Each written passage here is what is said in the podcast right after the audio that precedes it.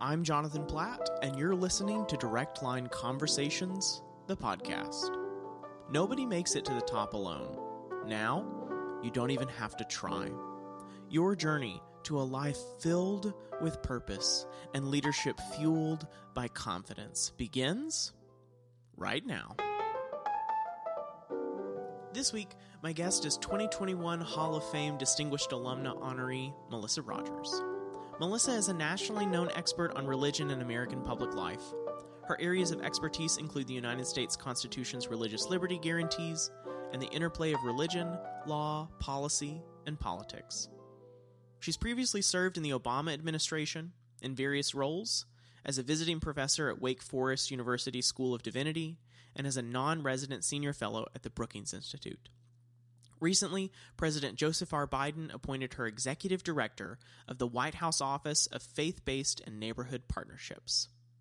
Thanks so much for joining me to hear Melissa's fascinating story and celebrate her together as a Baylor family.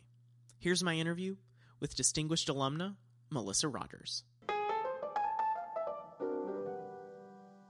Melissa, I've uh, had the opportunity to read your bio and, and collect a few stories about you um, and just learn uh, about what your life has been like. But for those who don't know you, um, I, I want to give you space to introduce yourself beyond just the 300 words in the program. So, could you tell us what your life has been like um, and what you're up to right now?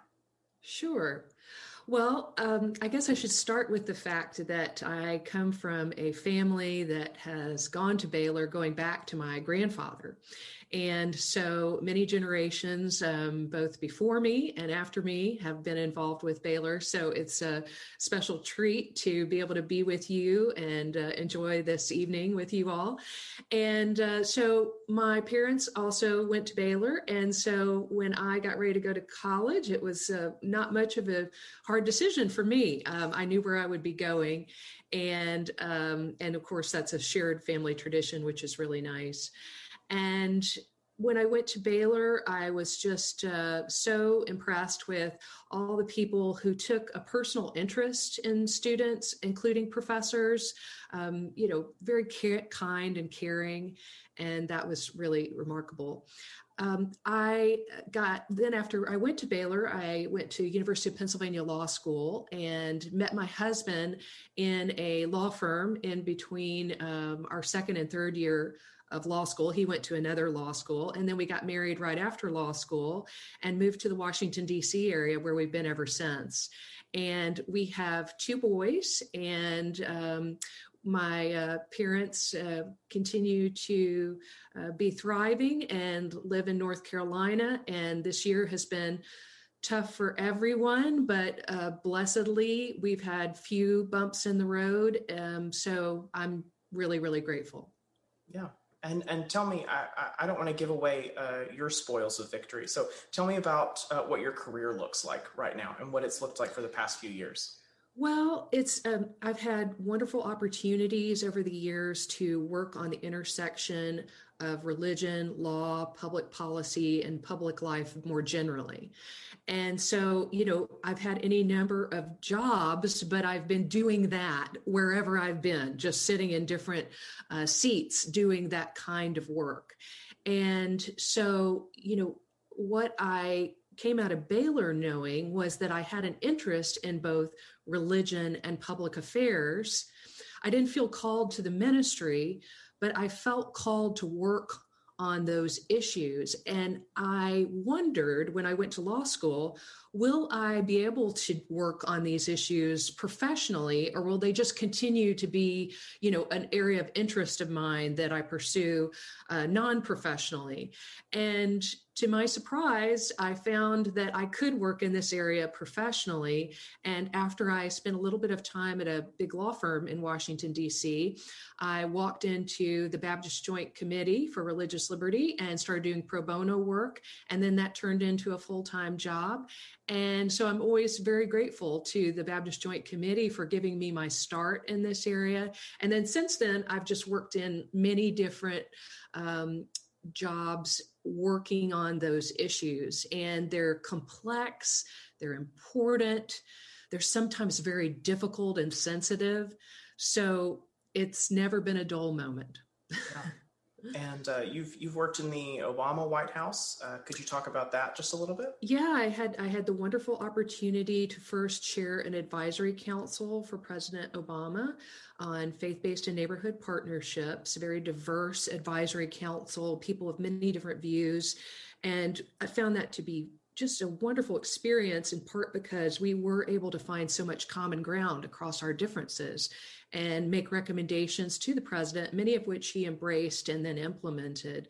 And then later, um, really to my surprise, I ended up working in the White House um, for President Obama for four years during the second term. And, you know, that was an, amazing honor and challenge. And um, for someone who you know, not only I've already mentioned my love of the issues at the intersection of faith and public affairs, and of course, love of my faith, um, and being a history buff and a political buff, um, you know, what better opportunity could you have to be able to see history unfold in that way at the White House? So I'm terribly grateful for that wonderful opportunity. And I, I forgot to, to ask, uh, what was your major and concentration at Baylor?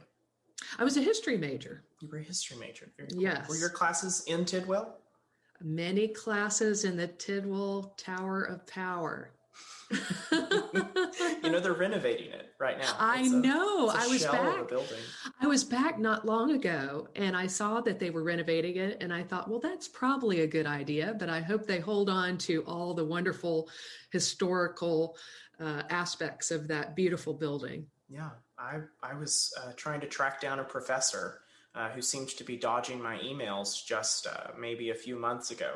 And I thought I'd go maybe leave a note on his door or something and got to Tidwell and totally forgotten that there's nothing inside Tidwell right now. So it's uh, right. it's it's very interesting to watch uh, such a you know it's been neat at my time at Baylor to see the campus grow so much. Oh yes, what's, it's what's, just expanded. It's it's a totally different place. Yes, right. Um, so it's especially neat to see them go back to a place that has such storied history and holds such a special place in so many students' heart, and for them to uh, to replenish that instead of just adding more big, miraculous, beautiful buildings. It's so neat. Yes, because they really, I mean, a building like Tidwell, um, and I'm sure I'm biased, but they don't just build buildings like that anymore. So you want to hang on to that history while, of course, making needed, you know, uh, renovations. Yeah. If we're not careful, we're going to go off on a Baylor history tangent. I know, I know. That would be fun. Yeah, that would I be know. fun. So, so while we're on the topic um, of Baylor, I wonder if uh, you can recall or, or, or name any of the people who were especially um, important to you and your growth as a student, and who have served maybe still today as as mentors or role models or inspirations um, from your days at Baylor. Well, there's so many, and this is dangerous because you know the, they're the cast of thousands that I could set and name.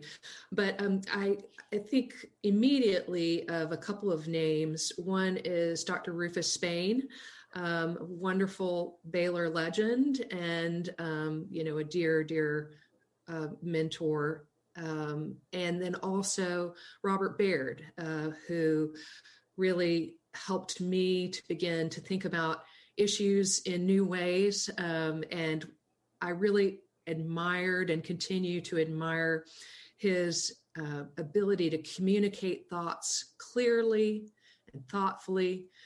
Uh, so, you know, those are two names that come immediately to mind, in addition to so many others.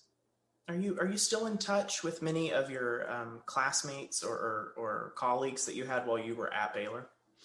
Yes, I am. Um, you know, I don't, many of them live in Texas or in nearby states. So I don't get to see them as often as I would like, but I am in touch with many friends. And in fact, I was just enjoying this uh, Christmas. I, my former roommate and I have exchanged Christmas cards over the years. Uh, but this year she took time to write a lengthy letter and, and stuck it in the envelope, which she really had. She has children and we're all busy, but I just was so touched to, because, you know, we'd been exchanging the Christmas cards, but we hadn't gotten to really catch up on each other's lives. So this was a really nice Christmas surprise in getting that letter from her. That is special. That is yeah. Um, one of the things that I've picked up over the years is how incredibly small the world is once you go to Baylor. Have Right. you in in your career and in your success have you come across people and later found out that they went to Baylor? Have you worked with any especially you know Absolutely. important people in your career?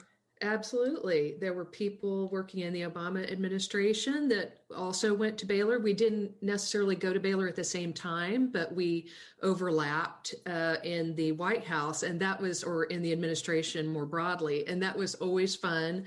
Uh, the there are just tons of Baylor people in Washington, the Washington D.C. area, and so whenever we have a get together in D.C., it's really fun to see, you know, the not only the number of people, the range of the ages, and the range of professions, and the range of, you know, different um, ideas about how Washington should be run. So we we have good conversations, and I think it's a good sort of microcosm of you know different perspectives held in good faith um, that we try to join with one another in in discussions and so you know it's always a very affirming and constructive kind of gathering whenever that happens I'm gonna make it up to one of those. That just you should too- yeah too there's cool. some really great ones that you wouldn't want to miss and there's just never a dull moment I believe it. Yeah. So so continuing on from mentioning the Baylor family and just how it can go from a few professors and, and a, a young student into a whole worth of connections and networks and, and ultimately a, a family. Um, what does it mean to you to receive the, the highest honor that the Baylor family can bestow upon an alumni? Well, it was quite a surprise and quite an honor when I heard about this award. And, you know, one never feels worthy of, of such an award. Uh, so, you know, that was uh, that was a great a great shock to me. But, um, you know, it's one of the things that I thought of immediately is just how much Baylor has meant and continues to mean in my life. I mean, it shaped me not only as person but it shaped my ideas about what i might be able to do in the world and so you know i owe baylor so much in terms of setting me on the path that has been very fulfilling so i look at it less as you know something honoring me personally but honoring what can happen when you have a caring environment of professors and students and administrators all trying to maximize what we can do in the world to make everyone's life more abundant. And so it's that shared network and care and concern that can really enrich our lives so deeply. And that's part of the precious legacy of Baylor that I know we always want to hang on to, to be that nurturing place. So that's what I see the award is is the award for the network and the nurturing that comes from Baylor that's so special. Melissa, that may be my favorite answer that I've ever heard. That is so, so wonderful. Uh, Well, it's, thank you. cer- it's certainly heartfelt. I 100% believe it. So, my, my last question um, before we wrap up uh, is it's about your success, um, but it's about the challenges that you have faced in your success. And uh, anyone who uh, pursues as lofty goals and, and vision and, and has such determination as you uh, is inevitably going to have to work through some adversity. And so, if you could maybe talk about what that adversity has done for you, and then, um, if you can, could you leave some advice for current Baylor students or, or recent graduates who are interested in pursuing uh, with that same determination, uh, high, high, lofty goals, uh, big vision, and, and who have just enormous futures ahead of them? Great. Yeah, I think one thing that I've realized over the years is, and it's not rocket science, is how important it is to listen to people, truly listen to them, especially when they're challenging your ideas or, you know, your beliefs, because our instinct is to get defensive and that makes it hard to listen. So, you know, everybody struggles with this. And I think it's just really important to listen to people in in good faith and with with um, you know a cheerful spirit, if at all possible, to those who differ with you, either because you know they have a different background, they have different beliefs, they have different views on uh, world issues or issues important to our nation. It's so important to listen to people because invariably you're going to learn something important. You may you may not change your views, but you're going to learn something important, and maybe you can change some of the way that you express your views that might help people, other people, hear you better. Um, and know what you're trying to say and avoid things that would be um, you know distracting to people who differ from you and also to just communicate that that good listening spirit and that spirit of hopefulness because you know it's no secret that in our country right now there's deep polarization and we sometimes have gotten in our silos and don't interact with people who differ from us at all and certainly don't listen to them. And you know i really do believe that there's much more that unites us than divides us and we'll find that if we listen to one another. And um, one of my favorite sayings recently is uh, Arthur Brooks, who talks about you'll never insult someone into agreement. So let's stop with the insults and let's start listening and let's try to build on the common ground that we do share to find it and um, build on it. That's just such an important message for all of us right now. And then for students, I think um, looking toward their future, a, a tip I like to give them is to say, find some people who you think are doing interesting things in the world and then volunteer to help them. So if it's a professor that you think is just really interesting, say, could I come and do research for you on this project? Could I support a speech that you need to make, write some talking points for you? Or if it's a member of Congress, go and see if you can do some volunteer work for them. Or if it's a member of a nonprofit or somebody who's in a you know a business uh, setting offer your services if you can at all on a pro bono pay basis on volunteer basis at first and that's a much better way to begin to break the ice with people than saying, Can I have your time to talk about my resume and ask you for a job? Now, you have to do that sometimes, but um, the I think the best way to get started with someone you admire is to offer assistance and begin to help them. Who wants to turn down free assistance? Um, and then you begin to form a relationship with them that's not about you asking them for things, but you asking, How can I help? How can I serve you? I'm very interested in what you're doing and I respect what you're doing. That to me has been um, the way in which I have gotten to know people that then became lifelong friends and mentors and open doors for me of all kinds. And it just builds on your interest and your passion and your willingness to serve there is such wisdom and such practicality in that answer. I, I love it so much. okay, I lied. Can I ask you three really quick rapid fire questions? Just fun rapid fire questions. Okay. So I, I like to know the you know the full Melissa, not just okay. the, the, the, personal or the wise Melissa. So when when uh, when you shut down work for the evening, are you binging anything on Netflix right now? Watching any TV? Oh boy, I have not been lately. But I tell you what, I'm a big documentary fan. Mm. And so I do go to, I think that whatever the tabs are on documentaries, and I will watch, you know, almost anything that is a good historical documentary. I mean, that sounds really boring, but I actually really enjoy those things. And I usually try to watch something in my off time that is not at the middle of work that I'm doing. It's something, a sports documentary or, you know, a historical documentary about some part of the country and, and what they faced. And I really enjoy that. Yeah. Yeah. So, okay. My, my second question, uh, what's your favorite meal? If you could out of anything right now, we'd oh, fly it into boy. DC. Oh boy, some kind of seafood.